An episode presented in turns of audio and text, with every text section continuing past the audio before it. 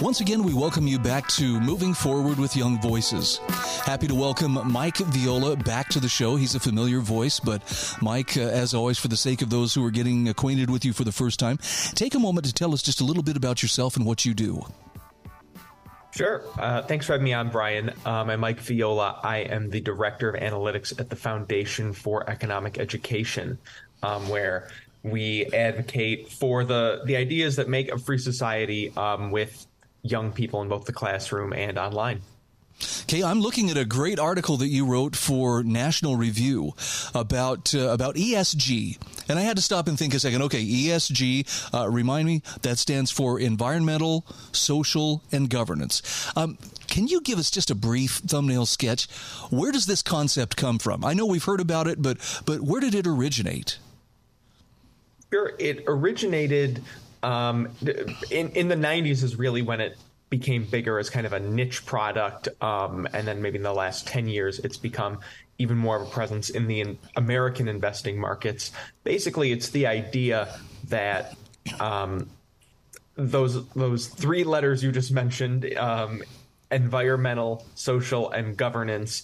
Um, are risk factors that should be assessed in addition to regular um, you know, cash flow, that sort of thing, when making investments, um, and that it's a, a useful way to uh, account for risk in a portfolio. Now, naturally, those are um, areas that are very prone to politicization.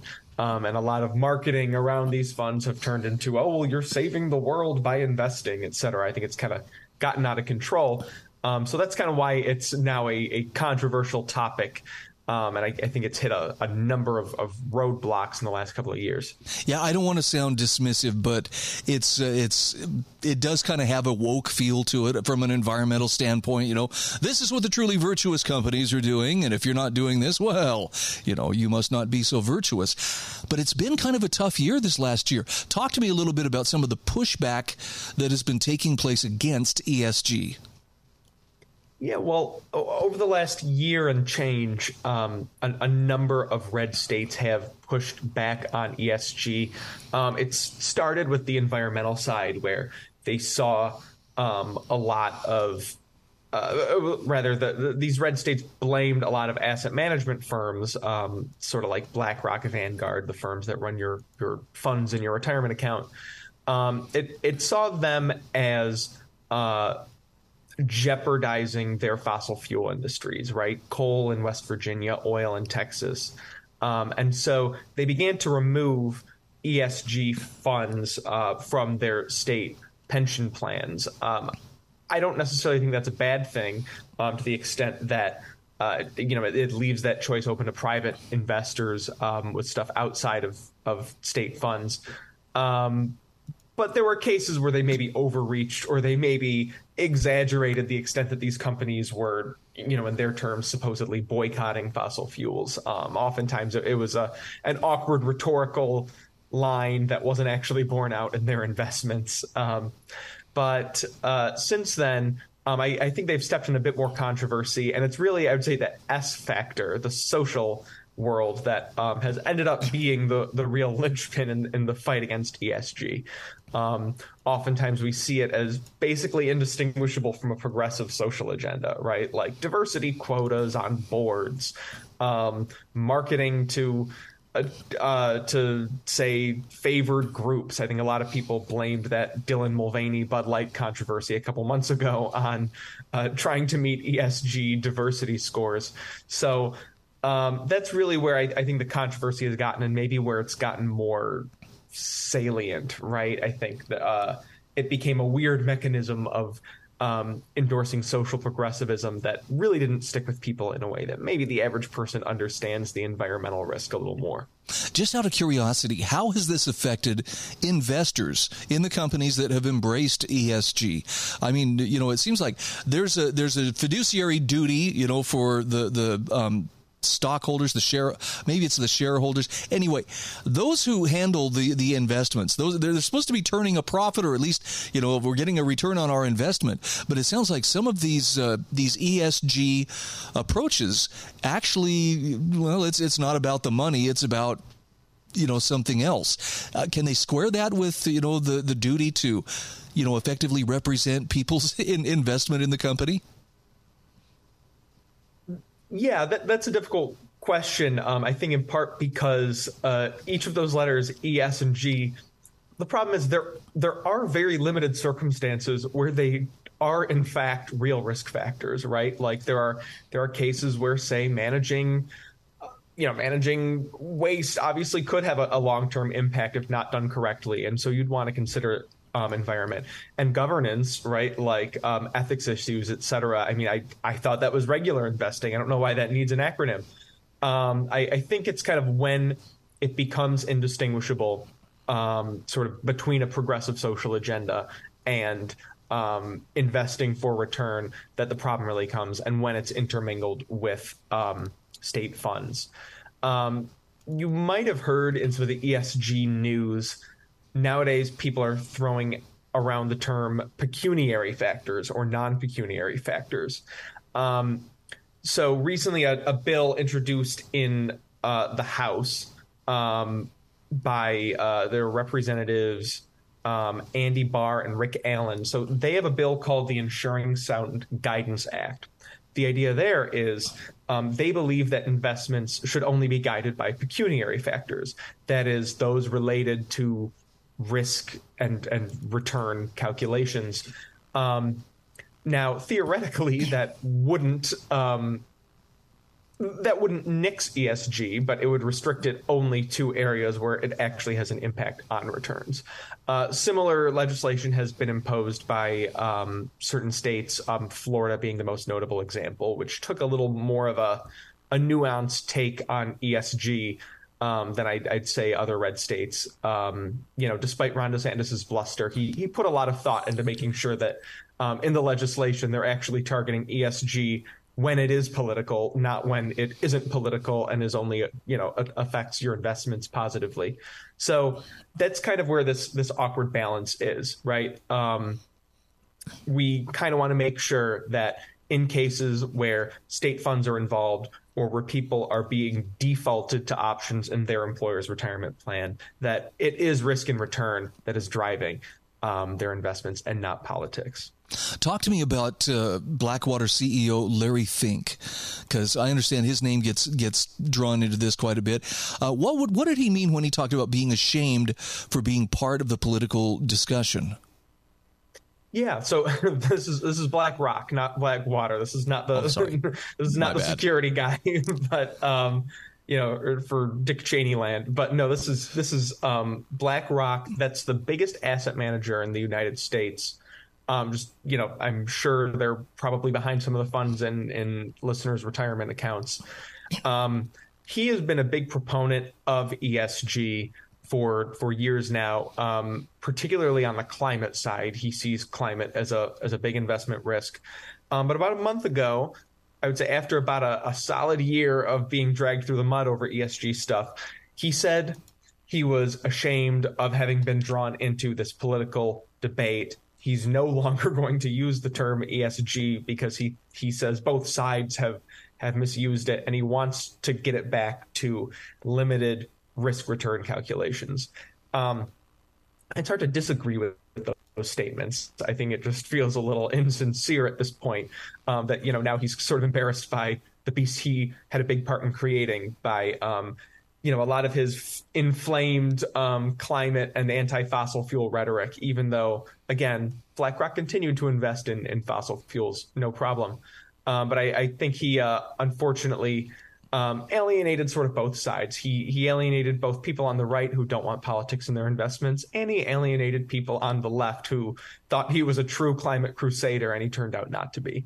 So um, I think his backing off of ESG, it's a welcome sign. I'm sure we'll see similar things packaged in in other ways. You know, he threw around the term conscientious capitalism, which of course sounds sketchy, but um, we'll, we'll wait for that to to play out. But um, yeah, I, I I take his walk back as just a sign that ESG did not play out how they thought it would.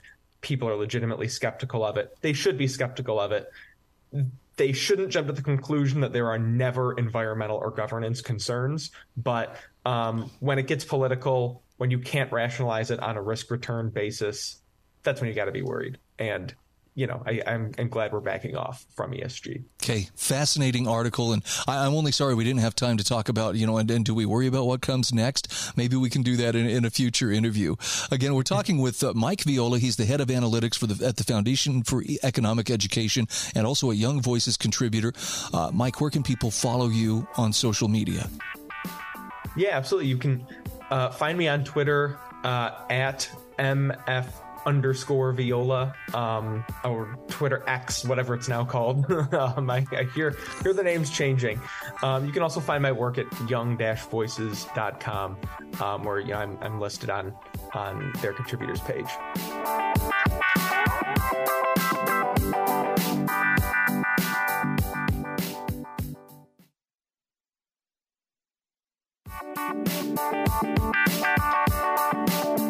Welcome back to Moving Forward with Young Voices.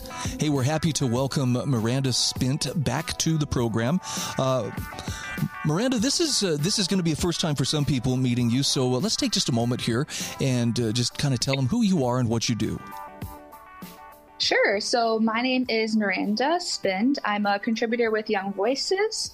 Um, I'm continuing now with the writing program for the rest of the year, which is very exciting. I'm happy to keep doing this. Um, I'm also a a policy associate at the Wisconsin Institute for Law and Liberty, doing um, policy research focused mostly on education and healthcare, um, but a lot of topics. Um, and then I'm also um, a student getting my master's in public administration currently. And what do you do in your spare time? I'm sorry, you don't have any spare time, right? you got you got a pretty full plate. I mean, I live in the gorgeous lake country area in Wisconsin, so lots of kayaking, boating, and stuff like that is probably my favorite thing to do, especially now in the summer that it's nice around here. Nice. Now, I'm very grateful that you have a focus on educational policy because you have uh, what to me was surprisingly good news about uh, school choice. I've been watching this very closely in my home state of Idaho. Um, this was a very uh, you would think it would be a slam dunk issue, and it's not. It's it's very bitterly contested for some reason.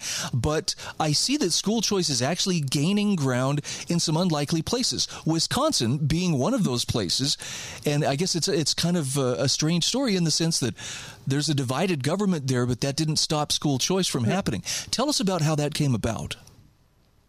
Yeah, so we have a divided government here with Republican-controlled legislator, legislature, and um, Democratic governor. Um, and our Democratic governor, he used to be the superintendent for the Department of Public Administration here, and he's had a long history of being opposed to school choice. Um, so what happened is um, we're in our budget session, or we just finished our budget session um, over the spring, and there was a very large bill that needed to happen for, for shared revenue to increase shared revenue to our local counties, municipalities, and a large portion of that was making sure that we could increase funding for Milwaukee and Milwaukee County, which is facing bankruptcy. So we wanted to um, I guess Republican legislators they kind of capitalized on that a bit and negotiated, saying that um, if you want to get certain things that you want in this bill for shared le- for shared revenue for Milwaukee, such as increasing the sales tax and making sure that there didn't have to be a um, a referendum for voters to imp- approve the increase in the sales tax. Um, that in order to do that, that they use that negotiating chip to um, encourage an increase in funding, per, pupil funding for um, private schools and independent charter schools um, here in the state. So both of those bills got passed already, signed by Governor Evers, and that was a very big win for us considering um, the barrier that we have in our governor. I have to say I'm impressed, just because it, it, in the other states that I've watched where where this has been an issue, and, and still is an issue, uh, it seems like sometimes the sides are so entrenched, and I mean both sides are dug in deep. Um, was it mm-hmm. pragmatism that carried the day here, where each side got a little bit of what they wanted and maybe had to give up a little bit of something? Yes, definitely. So, like I said, Republicans, as far as the shared revenue bill went, they were really adamant on having a referendum so that uh, Milwaukee County and city voters could decide if they wanted their sales tax to increase. Um, eventually, they gave in, and it turned out to just be a two thirds vote or majority vote of the um, county board, um, which passed, and already the sales tax has been implemented here in the county, and it, same thing in the city. Um, so there was that. Also, um, Republicans gave up a little bit in the um, school choice bill. There wasn't as much of an increase in funding as they wanted, and there was also um, not that it was something the Republicans didn't want, but another thing they gave to Go- Governor Evers in that bill was a $1 billion increase in public schools, in addition to increasing um, the school choice voucher fund per pupil funding. Um, so there was definitely a give and take and um, people compromising on both sides. So um, a little bit of win some, lose some for both sides, definitely. Now, before we went on the air, you and I were talking about how, um, you know, you would think in some states where, where there's uh, there's much more of a uh, a red state feel, more of a conservative bent, that it should be easy to pass. But but sometimes there's actually there's an urban and rural divide that gets in the way. Can you can you kind of walk us through how how that presents a challenge in those states? Sure. So my piece is definitely focused on divided governments, um, and I give I give a few examples in the article of Republican-controlled um, unified governments, of where school choice has been. It's, it's really had a great year overall around the country in my different states, but mostly in unified governments. But even in unified government, that isn't necessarily a silver bullet to having school choice passed. So both Georgia and Texas had legislation fail this year. Um, and a lot of that is because of the urban rural divide. So in rural counties, there's typically only one or two public schools in an area. Um, and obviously, if a student were to pick a um, a choice school, the funding would follow that student, which makes sense in a lot of places. Um, but that can feel very threatening for the um, public schools in those smaller areas where it's people are very reliant on those public schools, and that creates quite, quite a divide. So, like I said, so um, Repu- being a Republican state isn't a isn't a silver bullet for passing school choice, but yes. Okay, so I have to ask this question carefully because um, I understand compromise is a part of politics um, at, at, pretty much every mm-hmm. level. But has anybody approached school choice with an all or nothing approach and actually gotten what they wanted, or is that is that pretty much non-existent or non-existent rather? Um, I mean, I don't know if it's non-existent, but I, as far as I'm aware, it seems like school choice has definitely been a incremental um, incremental progress. I mean, Wisconsin has Milwaukee, I think, was some of the first school choice programs in the country almost 30 years ago, and you know, we're still having these battles. And Wisconsin, I think, now with this increase in per pupil funding, we're seventh in the nation for closing the gap between funding for choice schools and and public schools. Um, so there's definitely, I think, probably more of an incremental, um, slow progress battle for school choice. So, are any are there any other states that you're watching or keeping an eye on that are very close to to you know getting school choice or that that have reached kind of the same state that that Wisconsin was in? I, am just curious. What are the other states we should watch for to to see whether they're able to to strike some kind of a deal? Um, I don't know about other states being able to strike a deal. One state that I am watching is North Carolina. Um, they have a divided government with the Democratic governor. Um, what's interesting in their case is that they have a Republican supermajority that can override a governor's veto. So there is some school choice legislation moving there, and I'm curious to see um, how that how that will play out if if the governor signs it or just vetoes it and then it gets passed anyway. You know, um, here in my home state of Idaho, it was actually Republicans who switched votes or who said, nope, I'm not going to get behind, you know, a school choice bill. Or I think it was education savings accounts. And, and I was kind of surprised. You know, I, I expected from the opposition, but it turns out that uh, there were Republicans who had reservations. And do you see this in other states as well? Are there Republicans who stand in the way of school choice? Definitely. Even even here in Wisconsin, we had a a few Republican legislators who we had to really convince to vote for this school choice legislation. And I mentioned earlier Texas and Georgia, where that legislation failed despite having a unified government. So, yeah, especially with those with those rural counties and districts where people represent Republicans, can also be a barrier. Okay, and, and one other question here. We're down to about a minute left. Um, Miranda, Mm-hmm. Where where does it go once that once they have a degree of school choice? Does that mean that the issue is settled, or are, are people still pushing? There's more that we want to see. We want to see, you know, a separation of school and state, or we want to see, you know, um, more competition. Uh, does it lead somewhere from there, or is it just you know getting to to some degree of school choice and that's good enough? I think the goal for many people in the school choice movement is universal school choice. The idea that there should be absolutely no limits depending on where you're from, what your school, what um, zip code you live in. You should be able to go at, to any school that works best for you, whether that's public or private or a charter school. And I think that's the ultimate goal that uh, we should be shooting for as far as school choice goes. Okay. Again, we are talking with with Miranda Spindt, and she is with uh, Young Voices as well as a policy associate at the Wisconsin Institute for Law and Liberty.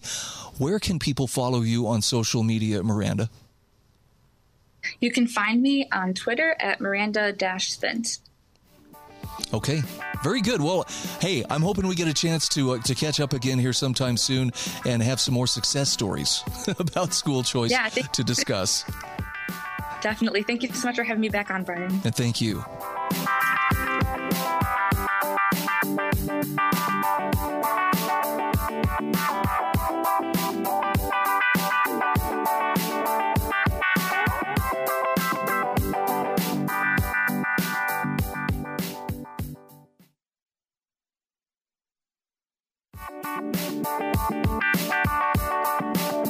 And we are back. This is Moving Forward with Young Voices. Very happy to welcome Cassandra Shand back to the program. She's a PhD candidate at the University of Cambridge, also a Young Voices Innovation Fellow. And uh, Cassandra, tell us just a little bit uh, about yourself for the sake of those who are meeting you for the very first time. Um, sure. Uh, first of all, thank you, Brian, so much for having me on. Um, as you said, yes, my name is Cassandra Shand. I am a current PhD candidate. I'm very involved in the startup space, have previously worked the think tank space as well. Uh, definitely a little bit of a space junkie. I spend most of my time on strategy stuff. So, uh, and I love foreign policy. So, um, yeah, big nerd. well, as as it turns out, you know, I'm looking at an article you wrote for nationalinterest.org. The low Earth orbiting satellite race needs more than a first place victor, and. I never used to spend that much time looking up at the sky at night. I do now, and it's because the chances of seeing a satellite coming over are, are very, very good. I, I didn't realize that there was a low Earth orbiting satellite race, however. Help me understand uh, what's going on and when did that start? Well, since we kind of, the US and other countries have been involved in the space race back in the Cold War, we've known about low Earth orbiting satellites and we've been involved in kind of seeing those satellites developed whether that be by the government or by the commercial sector. Essentially, low Earth orbit or low Earth, the low Earth orbit, um, that's where like low Earth orbiting satellites are situated. They're about 1,200 miles from the Earth's surface. So in that kind of below that, that's low Earth orbit. Um, above that, you have like middle Earth orbit, geosynchronous orbit. Geosynchronous is where you get like GPS. Um, but it's actually kind of crazy if you kind of think about it. Um, low Earth orbit is like kind of the first layer of like the main satellite orbits, orbital paths that satellites will take, but that creates kind of like a, a, choke point. So if you can imagine kind of becoming increasingly congested, whoever controls that lower lower Earth orbit will kind of control what can leave Earth essentially. Um, and right now, the U.S. is very much ahead, which has created kind of a security dilemma um, and a security crisis for other countries, where U.S. companies are definitely dominating low Earth orbit, and uh, other countries are feeling increasingly insecure about their prospects of gaining a significant stake in low Earth orbit. Now, you use an analogy that made a whole lot of sense to me, and that's kind of like a parking lot. And, you know, when, when you have so many objects up there in space that are, are competing for space, there comes a point where there, there's too many. Who makes the call as to, to whether there, there is sufficient space to accommodate more satellites or not? Uh, that's the thing. So geosynchronous orbit, orbit, again, that's like GPS. There is a uh, International Telecommunications Union, the ITU. They control those orbital allocations. So if you want to like put another position navigation and timing device in geosynchronous orbit, like another GPS satellite, you have to get a specific like orbital slot from the ITU. That kind of um, governance regime does not exist around the low Earth orbiting space. Um, there's some estimates out there that by 2030, 99% of satellites will in low Earth orbit will have will be uh, placed in the Earth orbit without like any kind of regulating body uh, giving them that spot, if that makes sense. Um, again, like governance is a slippery slope. Like, what do you mean by governance? But for the most part, the way it would happen, at least in the U.S., is if you want to issue or put a satellite into space in low Earth orbit, you go through the FCC. Um, and the FCC then kind of like gives a vague, okay, we want a satellite spot in this place to the ITU. And there's very little, um, if you look at the international telecommunications documents around, like, say, like a Starlink slot, um, there's there's not a, a, very big indication as to kind of how big the constellation they're planning is. Um, so depending on the company, it's it's very it's very hard to assess. Um, and yeah, back to that analogy you mentioned before, the parking slot, the parking spot kind of analogy. Uh, I'd say it's more like a parking garage because it's like it's easy to think of like all of these satellites are just one plane, but in reality, they're kind of stacked in vertical as well. So you have like horizontal placement and you have vertical placement, and it becomes really complicated because these satellites don't they're not in a perfect perfect perfectly circular orbit. Um, and so, yeah, it's not an easy issue, but without these kind of uh, kind of more refined orbital allocations, we can kind of get into a messy situation. So I'm a big fan of, of Starlink. In fact, uh, that's one of the best things that's ever happened to me. I live in a rural area, and getting Starlink satellite internet was just wow. This, this opens up so many possibilities. Who is competing with Starlink? I know they've put, they, I think, hundreds, maybe there are thousands of Starlink satellites up there right now. Who who are the primary competitors? Yeah, well, it depends on like what you view as competition. In the U.S. broadband speed, so like high speed internet, you also have like ter- terrestrial telecommunications um, companies that are competing with like your market share. So we saw a few months ago with Biden's new broadband policy that definitely favors your terrestrial like legacy telecommunications providers in space. Um, so like other low, low Earth orbiting satellite companies, you also have companies like Amazon's Project Kuiper. Um, you have uh, abroad. You have China. China has StarNet. Um, you have uh, Viasat, which is kind of an older. Um, it, it, has more of a legacy in the in the telecommunication space than Starlink does. And you also have like kind of the defense utility as well. So Starlink does provide some um, augmentation for the Air Force and other uh, DoD affiliates. You have like your traditional like Lockheed types that are competing in that space as well, Hughes. Um, so it's a very competitive landscape. Um, but it's a growth. It's like I think it's like a twenty percent CAGR. Um, there's a reason there's a lot of market entrants, and again, like who, whoever controls that low Earth orbiting space um, controls who escapes Earth. um, and also, yeah, I, I, personally, as someone who's very pro kind of like space based internet, I really wish the US would favor more space based telecommunications as opposed to this kind of uh, your legacy telecommunications providers. You know, the stuff that's going on over our heads that we are just completely oblivious to. You've kind of pulled the curtain back, and, and I have to admit, it kind of blows my mind a little bit. I, I never stop to realize just how much activity is taking place there.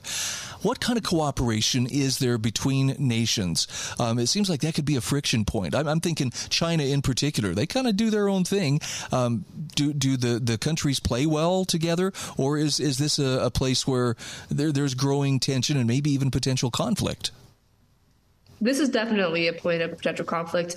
Um, this is not about China, but think about Ukraine. Um, I'm a I firmly believe that Starlink has set the battle space for Ukraine. Depending on who you ask, um, there's been stories I've heard where Ukraine could have advanced further into Russian territory, but Starlink was like, nope, we won't give you any service there. Like we don't want to become um, that political. So if you go further, that's you won't have access. And so in many ways, you can you can kind of you, Starlink is definitely setting the battle space um, and that makes kind of SpaceX an almost uh, supranational governance system eh, or, or, an extra arm of the U.S. government, like an unofficial arm. Um, again, there's a lot of strategic ambiguity there.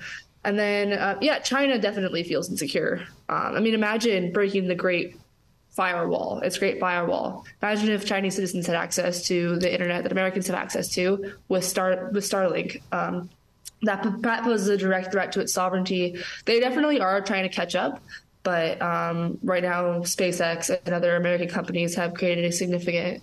Um, uh, they have a lot of catching up to do. Put it that way. So, are there are there solutions on the horizon as far as can, can the bandwidth, can the available space um, or capacity, can it be expanded, or is there a, a hard limit that people are just going to have to learn to work within? It is finite. If you have too many space objects in low Earth orbit. Um, I mean, like think about space debris. It becomes it creates a huge space debris issue. Um, I mean, like a, a, small little screw can wreck how many different satellites. Um, and then there becomes like a whole like geopolitical concern over who's responsible for space debris. That's just a debris issue. Now imagine if that entire um, orbital orbital span orbital span band is um, completely occupied. There's a lot of kind of moving parts. Okay, like who moves when to do X, Y, and Z, so we can get something out to middle Earth orbit or beyond that. Um, it becomes increasingly difficult. And also, I'm not sure if you've like you and the rest of the country has, have seen uh, Oppenheimer. I think it's a good example of like that, like there's there's definitely a strategic desire to maintain control and right now it's like as many as you shoot up there um, and, and, kind of secure your stake on a slot. It's it's kind of like I. I first, when I was looking at this article, I was like, well, maybe I'll do like a gold miners analogy, where it's like it's truly like whoever like stakes their claim first, and um, yeah, it's uh that's why I think there's a deep interest in making sure it's not a race to the bottom. Um, that being said, it's in every country's strategic interest to assert a claim first and a very big claim. This sounds like something we all need to kind of keep one eye on, just just to, to be aware of what's happening. And I mean, I, I don't want to sound morbid, but it sounds like that could actually be a battlefield at some point if, you know, someone decides we need this space and, you know, we need to just take it by domination. Oh, absolutely. I mean, like China tested anti-satellite weaponry in 2000, I think, seven. Um, also, I mean, like as far as internet connectivity, um, low Earth orbiting satellites are definitely used to kind of augment PNT, so uh, kind of reduce reliance on GPS we rely on space-based assets for internet for connectivity which means like connectivity uh, to military assets as well on the ground.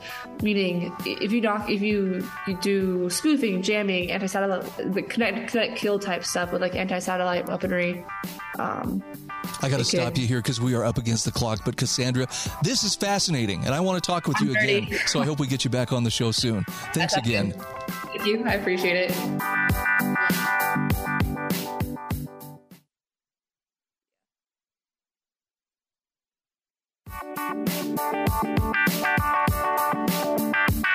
Welcome back to Moving Forward with Young Voices. This is our fourth and final segment today. Happy to welcome Nicholas Thielman, who uh, joins us now as a Young Voices contributor. And uh, Nicholas, I understand uh, you are working with the Cato Institute. Actually, take a moment here and just tell us a little bit about who you are and what you do. I work for, like you just mentioned, the Center for Monetary and Financial Alternatives over at the Cato Institute. Um, I'm currently a graduate student at George Mason, pursuing my master's in political science, and uh, I'm originally from the Cleveland area. So it's a little bit about me. Okay, we've got a very timely topic, and, and yet I, I wonder if this is going to be kind of an uncomfortable topic for some people. In that, when we talk about banks and we talk about people's money, uh, nobody wants to to consider the prospect that uh, there might be some financial instability out there, or or that there could be more financial instability than we've seen. But uh, for instance, when Silicon Valley Bank failed, you know, just uh, how long ago was that? It seems like a while back, but it, it was within recent memory. Yeah, that was back in March when it failed, and uh, pri- primarily what seemed to have been the cause of it was that it didn't hedge properly against interest rate risk. So a lot of its uh, assets suddenly became or lost a lot of value when the Fed started raising rates back in March. And of course, this raised concerns on the part of people who had deposits. And, uh, and as I understand, government officials stepped up and said, well, not to worry. We're going to actually, I guess the Federal Deposit Insurance Corporation released a set of recommendations that uh, that they would be willing to do unlimited deposit guarantees. And I, I, think that would probably bring some peace of mind to some depositors, but um, you you study economics, and uh, I understand there's really no such thing as a free lunch. Why would that be a bad idea? You know, to, to offer those kinds of guarantees.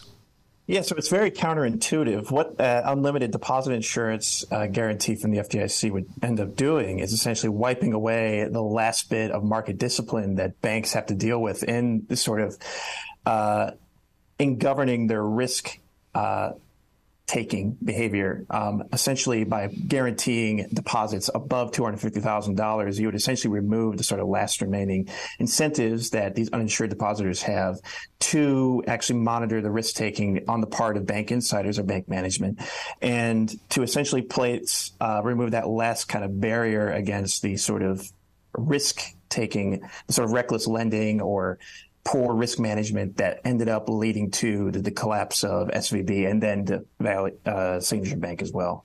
So it, it, would create a safety net of core of sorts, rather, that might actually encourage more reckless behavior. Yeah. So the problem is when it came, comes to deposit insurance guarantees is that it creates this issue of moral hazard, where essentially where depositors and shareholders, because they're not facing the full value of their risk taking behavior, do not fully account for the risky uh, the risk taking on the part of bank managers because they're not experiencing the full cost of it. So they will tend to not demand as high equity capital le- levels to sort of provide cushion against losses. They will not demand higher deposit rates on the deposits they supply to the banks. And this inevitably kind of leads to banks essentially taking on too much risk, um, engaging in far more riskier lending practices than they otherwise would, which creates a lot of or builds up increases the amount of risk actually building up in the bank system, which leads to these sort of periodic panics that we see such as with SVB and Signature Bank. As you point out in your article, it's, it's not like the uh, FDIC is, you know, some new creation and well we've just rolled this out and you know this is to, to promote stability. We actually have a pretty long history. I mean we're talking 90 years that we can look back and observe you know how has it uh, how has it performed? What what has it done to mitigate these risks? What can we learn from nearly a century of uh, that federal deposit insurance corporation being in existence? Oh, absolutely. Like the FDIC has been around since 1933 when it was created during the Great depression.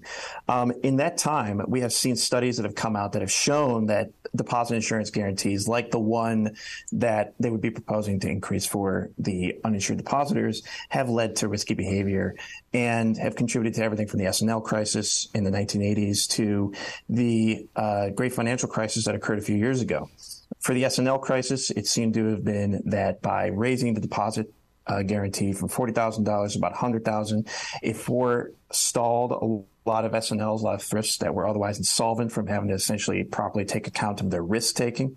And then on top of that, we have more evidence of these sort of things, uh, this sort of guarantee uh, contributing to the great financial crisis in 2008. And then even before the creation of the FDIC, we have examples at the state level of sort of historic deposit guarantees that led to, again, the same sort of overextension by banks, overexpansion and risk taking, which led to these sort of periodic collapses of local bank systems within states like Iowa, or excuse me, Oklahoma, Texas, uh, New York.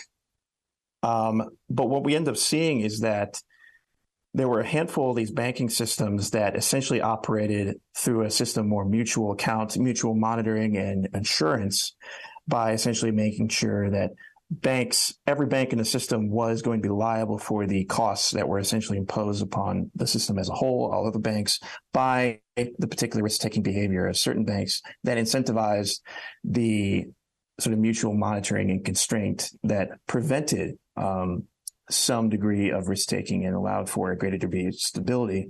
This uh, mostly being illustrated in places like Ohio and Iowa and New York. What what is the alternative then? Um, I know that you know some people will hit the panic button. Well, what are we saying then? We just let these banks fail. Um, can a case be made that sometimes that is the proper course of action?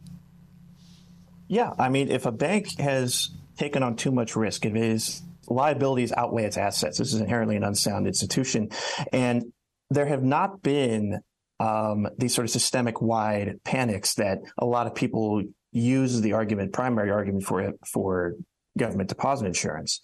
Um, really, when you look at the history of banking panics, it's mostly been movements from unsound institutions to sound institutions. Um, this includes things like the Great Depression, which was initially kind of the impetus behind creating the FDIC. Um, you know, in terms of kind of alternatives, there is a case to be made, however uh, small, that at least for small deposit holders, for small savers, for unsophisticated savers, there is a rationale for providing them some sort of minimum guarantee. But for those who are above a certain income threshold, I'm not sure what that should be, but these people have the sophistication or they have the means to essentially purchase the sophistication needed to properly manage their savings, properly manage their assets. And broadly speaking, I would say the alternative would be kind of a stepping down of the level of deposit insurance that returns the incentives to savers, to deposit holders to properly manage their assets, to properly monitor bank management. And this would, as we've seen historically, uh, increase the level of stability in the financial system.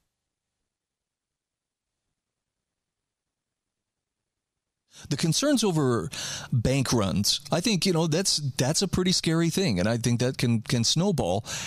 Oh, Are there alternatives to? Uh, to deeper regulation? Are there reforms that could be undertaken, um, short of you know offering unlimited uh, loan or unlimited deposit guarantees, uh, that, that could also address or mitigate that particular risk?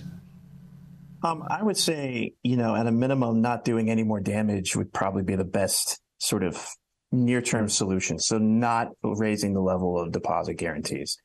Um, it's sort of like a longer term solution. I would say you could probably take a scaling down of the overall level of guarantees gradually over time that allow banks to essentially adapt their portfolios to the loss of this guarantee so that you kind of get this reallocation of capital towards a more sounder institutions. And then you get essentially these uh, insolvent institutions. Those would eventually go by the wayside. But broadly speaking, I would say the best approach would be to gradually move away from a state based or government supplied deposit insurance guarantee. Again, maybe there's a case for that sort of minimum guarantee, but I would generally say moving away or further away from government guarantees would probably be the best way to sort of forestall uh, systemic risk or of that nature. Well, it sounds like this makes a pretty powerful case for why market forces should be allowed to operate. And, and you know exactly. the, the, fact that you know some banks and some businesses will fail um, that is that should be a consequence of bad decision making or risky decision making. Um, but we're very risk averse of course. We're very failure averse. And it sounds like uh, by adding government into the mix oh no no no we'll prop you up it just uh, it just seems to, to make things worse somehow in the process yeah, government definitely tends to be more of a source of instability um, or systemic risk, if you will, than it tends to be the solution to that instability or systemic risk.